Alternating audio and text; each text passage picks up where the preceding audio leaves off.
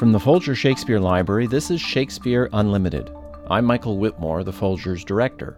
This podcast is called The Quick Fire of Youth. In 2015, the American Association of Publishers said that the U.S. book and journal publishing industry generated $27.78 billion in net revenue. More than 15% of those sales came from one category, the portion of the industry called YA or Young Adult Literature. While print sales of adult fiction are down in the last decade, the juvenile market, which includes YA, has actually gone up 40%. One reason may be that 80% of all YA titles are actually bought by people 10 years or more out of high school. Because this is a Folger podcast, you won't be surprised when I tell you that Shakespeare is well represented on the YA shelves. Right now, you can find 34 different Shakespeare related titles on the popular book site Goodreads. Considering this genre's popularity, we thought it made sense to have a couple of YA authors in to talk about their writing, their audience, their inspiration, and the role that Shakespeare plays in all of it. At the time we're recording this, Molly Booth's first novel, Saving Hamlet, has just been published by Disney Hyperion. It tells the story of an American teenager who time travels back to Shakespeare's Globe during the original production of Hamlet. Ryan North is the author of two titles, To Be or Not to Be and Romeo and or Juliet, that take the choose your own adventure book phenomenon that was popular with younger children 20 years ago and update it with a winking, teenagery vibe. Ryan and Molly are interviewed by Barbara Bogaev. Well, Ryan, let's start with you. I associate Choose Your Own Adventure books with the 90s. What made you want to write one, let alone one about Shakespeare? I mean, I was a child of the '90s in that sense, so I was I was familiar with the format, and it, the idea came to me actually. I was turning over Hamlet's "To Be or Not to Be" speech, and I realized like, oh, "To Be or Not to Be" is structured like a choice, almost like those books I read when I was a kid. And my next thought was, oh my gosh, I, I have to write this book. I was driving, and so I spent, it was a long drive, two hours, and I spent it like realizing, you know, what if you could choose which character you want to play? So you could play as Hamlet or Ophelia or as Hamlet's dad, King Hamlet. But if you choose him, you die on the first page and play as a ghost.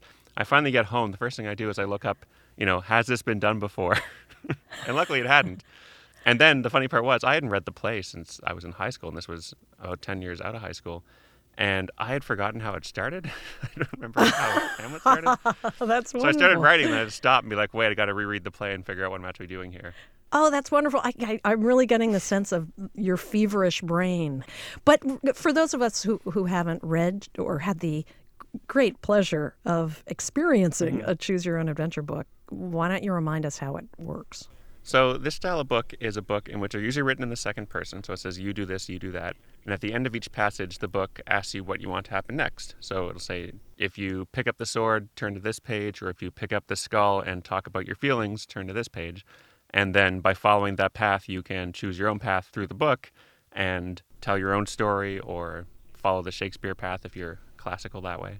Right. So you skip all around the book and you if you follow a whole kind of plot line making all these decisions, you might not necessarily ever read the whole book because you're only reading parts. Yeah, I mean, the nice thing about it is that each time you read it, you can choose a different path. Uh, it's kind of I've seen reviews of the book. People say, you know, I'm not sure if I can review this because I'm never sure if I'm done reading it because there might still be passages I haven't found yet. So it's nice in that way that it's a book that can always surprise you years down the road that still has some something new to offer you. And you also choose to be a certain character. That's really where you start your adventure, right? You choose to be Hamlet, Ophelia, or the King of Denmark.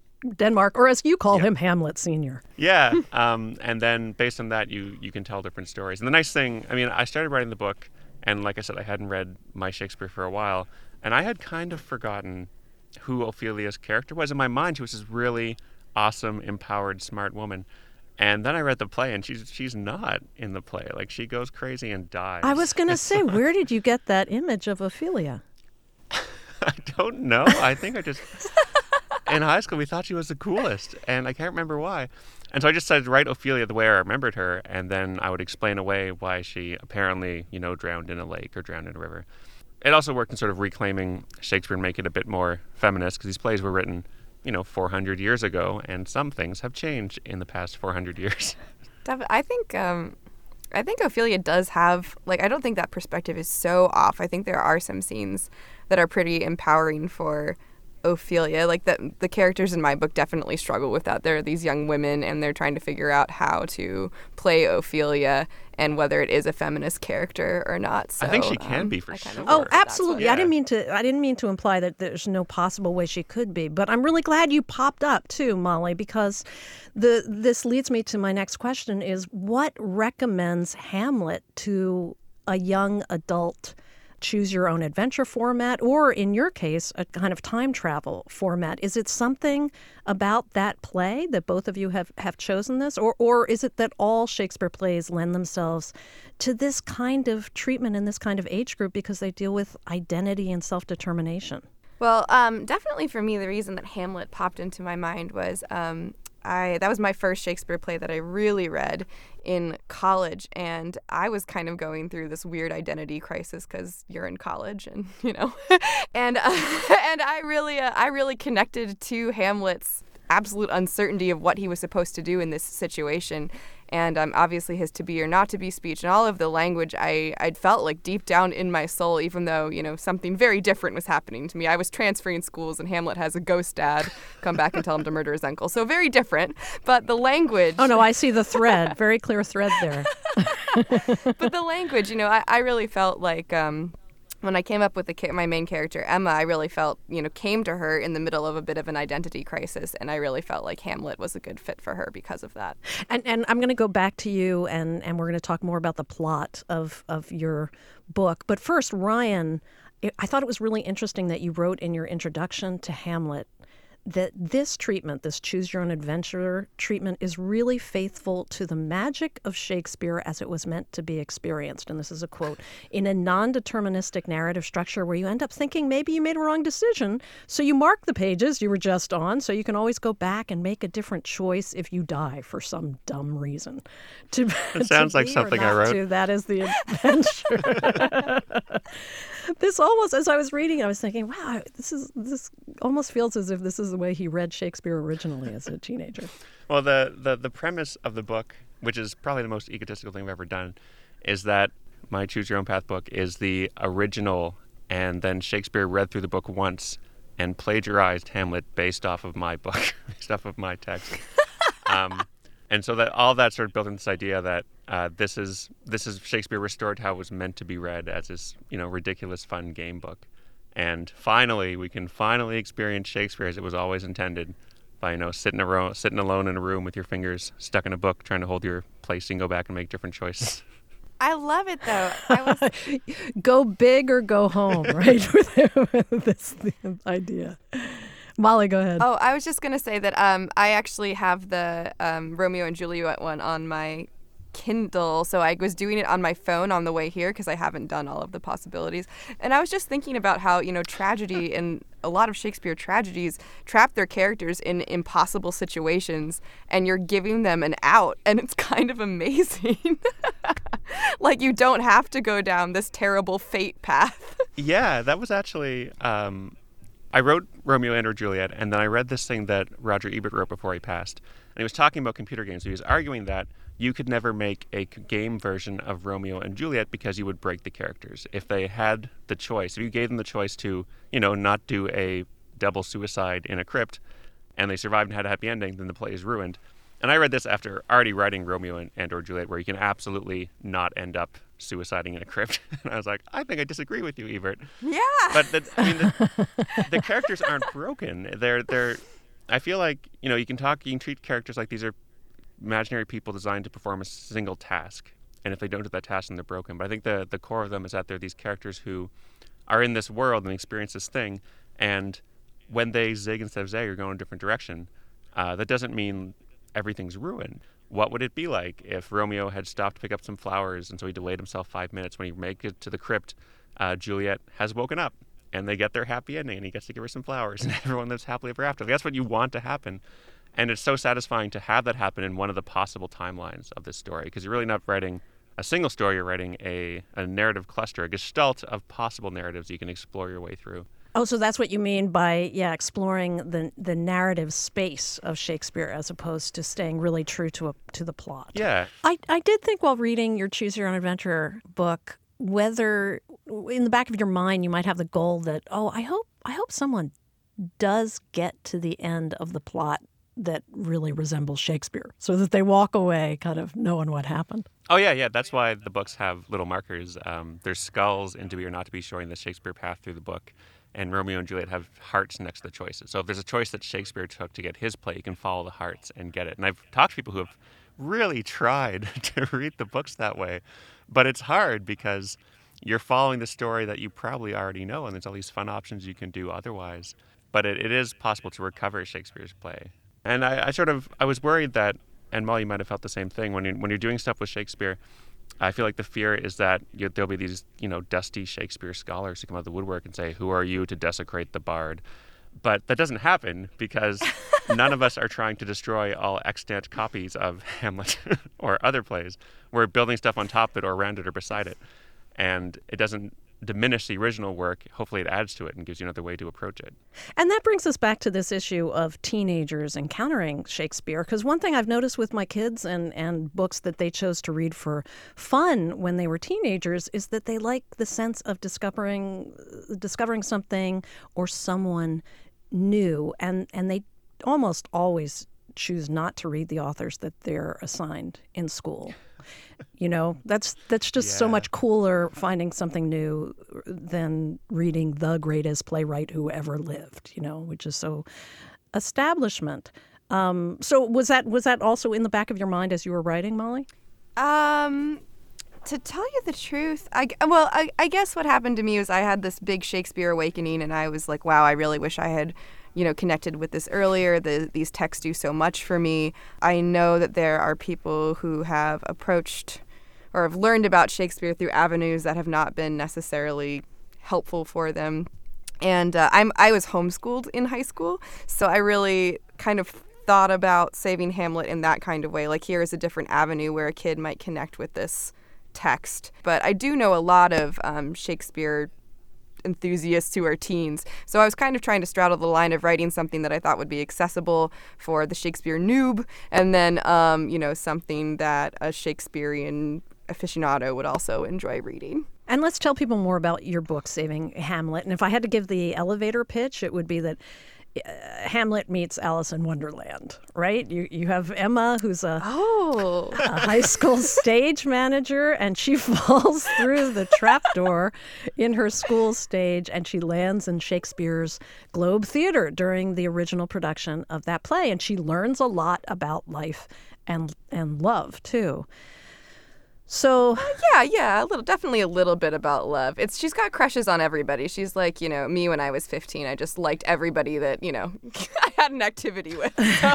So she's she's a teenager. right. I, I don't I don't worry too much about that. I really feel like the point of the book is really like her learning to you know be a really good stage manager and learning her value and her own worth in the two theaters that she's working in. So for sure. Um, that's a really great pitch, though. I I'm, I'm glad you liked it. I've also heard it as Shakespeare in Love meets Back to the Future, which is another one I really enjoy. Yeah. Oh, that's a, that's good. And and to explain, you have two stagings of of Hamlet going on in your play, one in modern time and one in the past. Um, so what did what did get you thinking about this time travel kind of fantasy kind of story? Well, um, I was just learning. Saving Hamlet is my first book, and I was just learning to write fiction when the idea came to me. I'd been someone who was really into screenwriting and playwriting for a long time. And I thought that's what I would do, and um, and then I took a fiction workshop, and I really enjoyed it. And I started taking a Shakespeare history course around the same time, and so those two things kind of blended together. And I do have this big theater nerd background. I uh, in high school I stage managed for three different community theaters in my area, which nearly killed me, but was amazing. and um, I got uh, I got really excited reading about the backstage of the Globe Theater and how it worked and how fast paced and passionate and crazy everything was back there.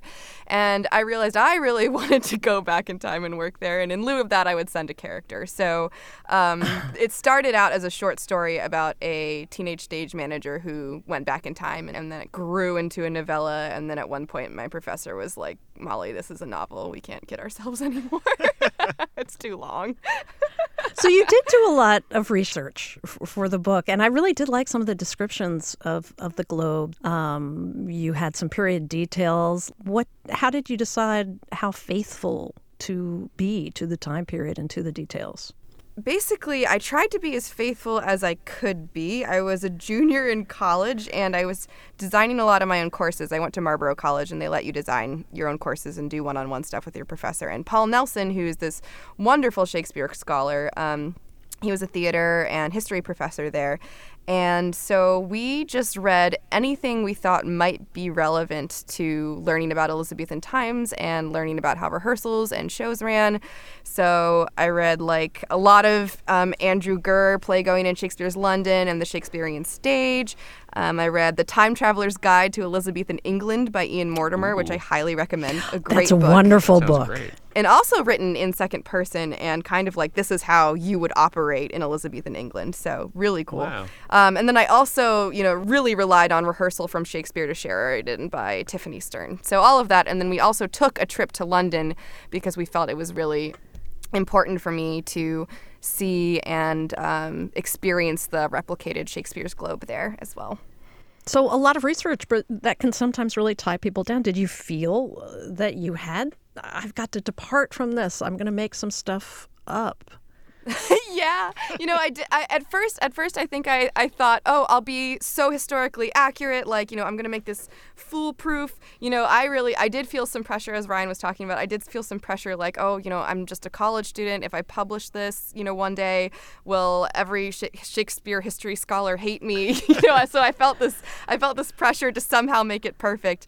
But uh, the more research I did, the more I realized that there was absolutely no way to do that. You know, I, I would come in to class with my professor and be like, okay, I need to know, you know, what kind of blood they used for Henry V, and I need to know how they did this, this, and this, you know, and he would be like, Molly, we don't know how they did any of that. So um, so I just started trying to become accustomed to filling things in, and that kind of gave me a lot of freedom because then I realized I a was writing a historical fiction book, and it was you know I wasn't tied down, and I could fill things in that would work for Emma and for her story. So that's kind of where I settled on that. The dialogue that was definitely a big decision because I struggled with wanting to do stuff really really accurate, and then realizing that was super unreadable. so. And Molly, how did you think about Shakespeare? Shakespeare's very present in those scenes in your book, in, in the Globe, as the writer and the director. And I, I really enjoyed how withdrawn and um, cranky he was. what did you base your descriptions of his personality on? Well, you know, um, I was really, really intimidated to write Shakespeare. It took me a long time to, um, you know, I had this idea. I knew exactly what I wanted to happen in the story, but to actually sit down and start writing Shakespeare as a character was incredibly intimidating. Um, I actually didn't do it until I was in a workshop and they gave us 10 minutes to write. And I was like, you know what? If you don't do it now, you're never going to. So when I first started writing him, I just in the moment did. And then I took a long time um, to think about how I saw Shakespeare, and then I realized I really had to separate him from a historically correct person, much like the history, and just start thinking of him as the in- insanely genius, you know, temperamental director of um, the Chamberlain's Men. So, you know, I drew on some community theater experiences. You work with all kinds of directors, and uh, I rolled a couple people into one, you know, and and I've obviously brought my own stuff to him, and I just really imagined this um, person who what the only thing that mattered to him was getting the plays going and getting them up and you know whether he bulldozed other people whether he made everyone miserable. That didn't really matter to him at all. What really mattered to him was his words. Yeah, it's great. There's a scene where everyone's getting really rowdy and he's just off in the corner writing. Oh, yeah. I do love that scene. Ryan, your series is so playful and so by the seat of the pants. How much did you think about this historical accuracy angle? Um, I mean, not as much as Molly. That's okay. no, my, my guiding idea was this I wanted the book to be as accessible as possible. And also, I wasn't going to get too hung up over the particular time period because, I mean, this is a comedy book that's meant to be read for funsies. And so, like, one of Ophelia's endings is that she can invent the thermometer ahead of schedule and be like, I just invented the thermometer. Here it is. and uh, right, that... and we should say that your Ophelia is an awesome character. She's a scientist. Yeah, she's a, she she invented indoor heating, or she did in one of the endings. You can get there. Um, so it was that idea of it takes place in a particular time and place, but uh, I'm not going to be too worried about stuff around it. I felt bad, you know, adapting Shakespearean language into modern day slang because it feels like that's the sort of thing you should feel bad about. But I was also putting in the original one as sort of a, a hedge, so I wouldn't feel too bad. Molly, you're saying how you sort of intimidated by writing Shakespeare as a character. Uh, a friend of mine, I designed the cover for the book myself, where it says, uh, you know, "To Be or Not to Be" by Ryan North, William Shakespeare, and you, because you're making the choices.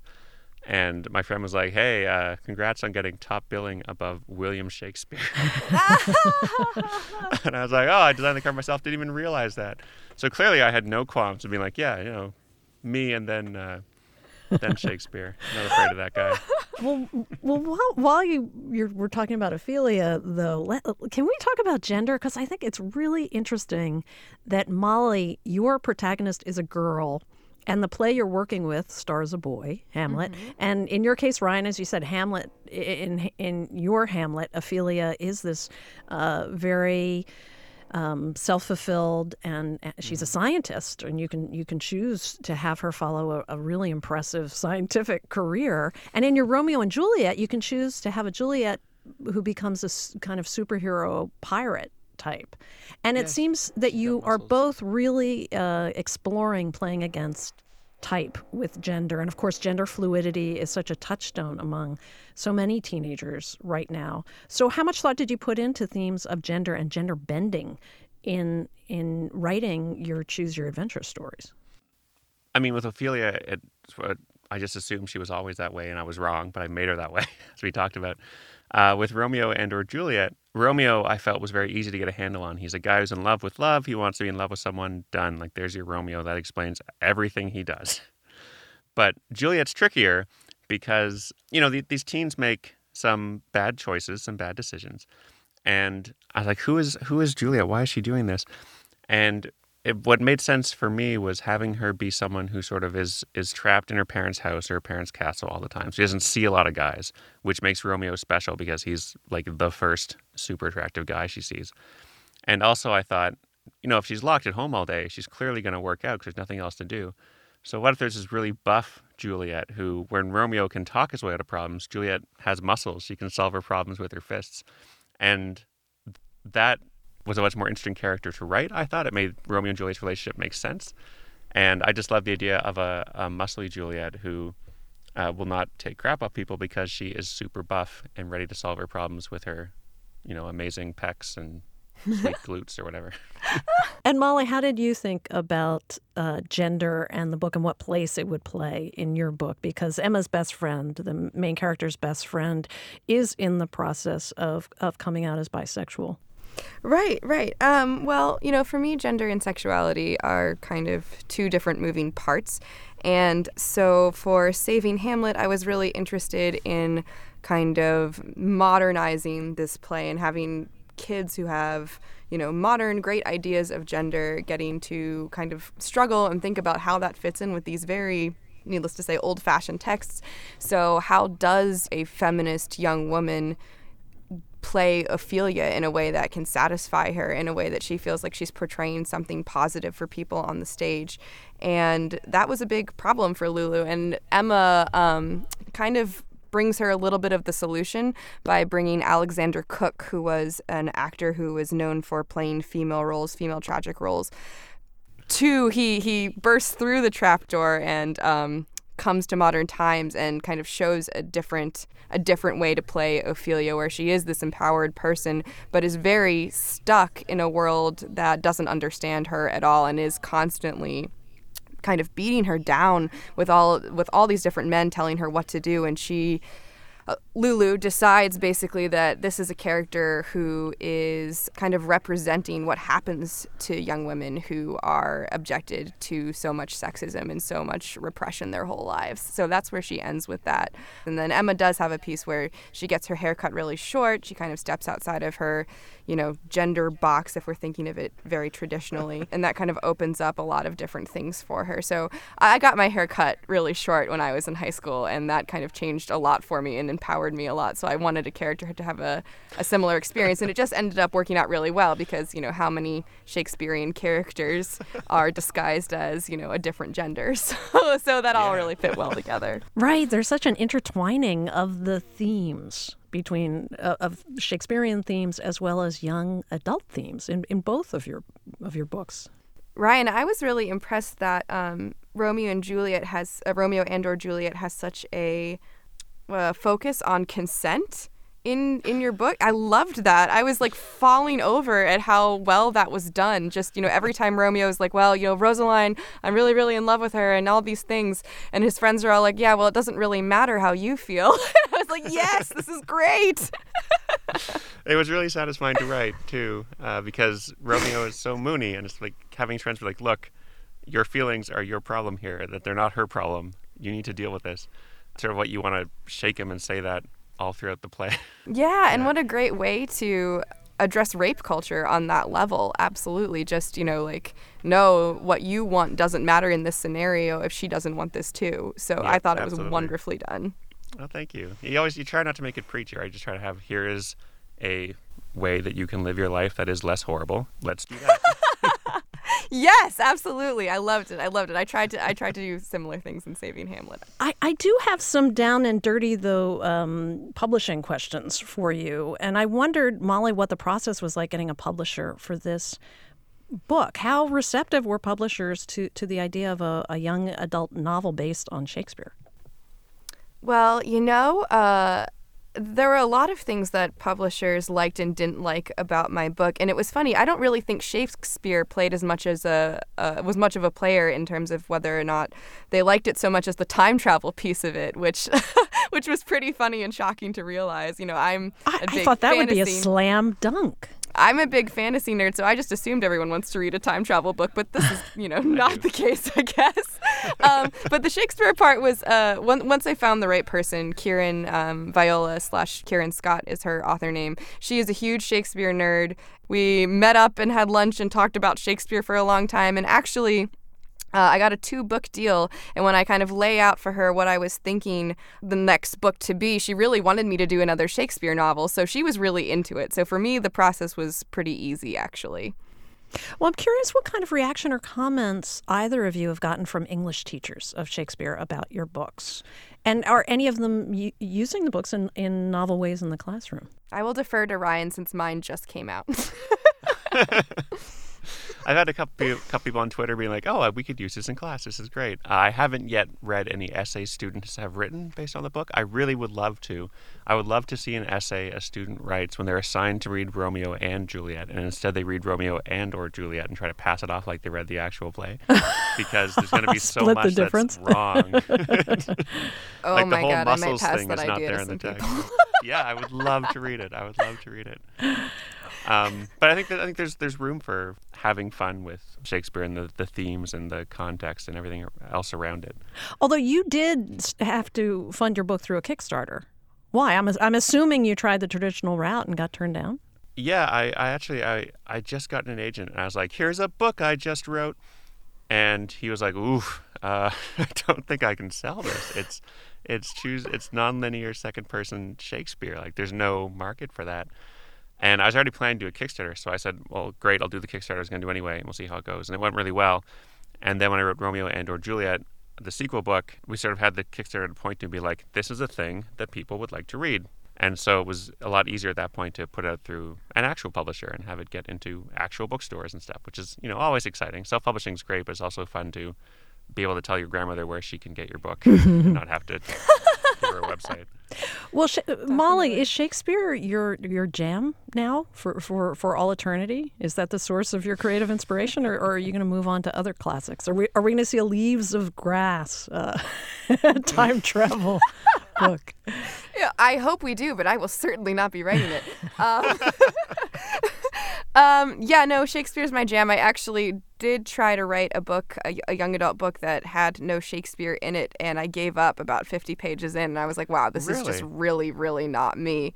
Yeah, so pretty much every idea I have, and you know, I'm I'm a um, volunteer Shakespeare director too, and like that's really my thing, and I think that's really where I draw inspiration from. It's just endless, you know. I go back to these texts, and there's more and more and more and more, and that's really how I write. I don't know if I'll ever be able to step outside of it, but I'm completely content here. Like, I if I could write a YA adaptation of every Shakespeare play ever written, that would be wonderful. well, this was just such a such a pleasure, you two. Thank you so much. Oh, thank you so much. No, thank you for having us. This was great. Molly Booth's book, Saving Hamlet, was published in 2016 by Disney Hyperion. Ryan North's book, To Be or Not to Be, was originally self published in 2013 and was Kickstarter's most funded publishing project at the time. His second, Romeo and or Juliet, was published by Riverhead Books in 2016. Molly and Ryan were interviewed by Barbara Bogaev. If you're looking for holiday gifts for young people and this podcast has inspired you, we have a list of YA titles on the Folger blog, Shakespeare and Beyond. That's at shakespeareandbeyond.folger.edu. The Quick Fire of Youth was produced by Richard Paul. Garland Scott is the associate producer. It was edited by Gail Kern Paster and Esther Ferington. We had technical help from Thomas Devlin at WGBH in Boston, Gord Richards at Oak Recording Studio Toronto, and Jeff Peters at the Marketplace Studios in Los Angeles. Shakespeare Unlimited comes to you from the Folger Shakespeare Library. Home to the world's largest Shakespeare collection, the Folger is dedicated to advancing knowledge and the arts.